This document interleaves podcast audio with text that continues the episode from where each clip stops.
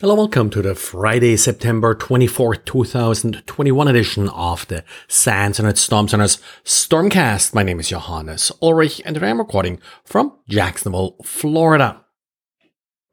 Attackers keep mixing up old evasion techniques in order to, well, hopefully uh, find something new that uh, will not get detected uh, by anti-malware.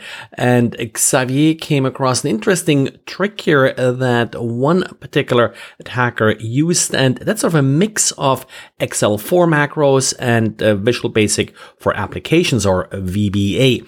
So XL4 macros is the older way how to do macros in Excel. These days you typically would use uh, VBA, but of course XL4 macros are still supported. And we talked in the past about how they're also still being used uh, in malicious code.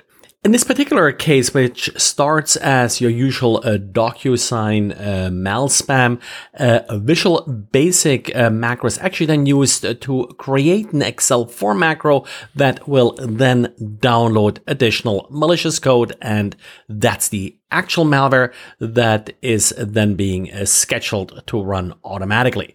So the downloader has these two components, first VBA, and the VBA creates an excel4 macro that then does the actual uh, downloading. In addition uh, to added complication, not really sure how much that'll do in order to throw off uh, anti-malware, but then of course uh, they don't necessarily need to throw off all anti-malware. If they uh, can throw off a couple of products, this may increase their chances of success sufficiently to make the additional complexity of the attack worthwhile. Researchers at Eclypsium found an interesting vulnerability in Windows Platform Binary Tables or WPBT. Uh, this uh, feature allows uh, hardware like motherboards and the like to supply the operating system Windows with drivers in order to interface with the specific hardware. The feature has had a little bit of controversial history because essentially it does allow, for example, OEMs uh, to add additional uh, software uh, into your operating system that is pretty difficult uh, to remove, essentially sort of rootkits. Sometimes also being uh, used in order to, for example, implement theft protection and the like due to the fact that these drivers are very difficult uh, to remove. Now, in order to mitigate the risk that comes from loading code on boot or actually sort of a pre-boot here, uh, these uh, drivers uh, need to be digitally signed. Well, according to Eclypsium, while the signature is validated, it's not actually checked if the signing certificate expired or has been explicitly revoked. So an attacker who had access to a certificate uh, would then be able to still create these drivers and essentially install rootkits on your system.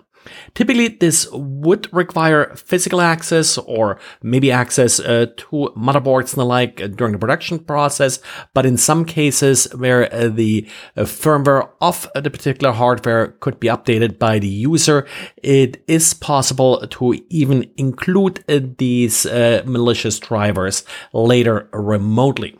No patch available at this point, and all Windows versions starting with Windows 8 are affected. And about a week ago, Apple released an update for these uh, two critical, already exploited uh, vulnerabilities. Now, at the time, Apple released the update for uh, current versions of iOS and macOS. Today, Apple also released uh, the same patch, also patching the same two vulnerabilities for iOS 12 and macOS Catalina. So this should cover users of older devices that are not able to support iOS 14 or 15.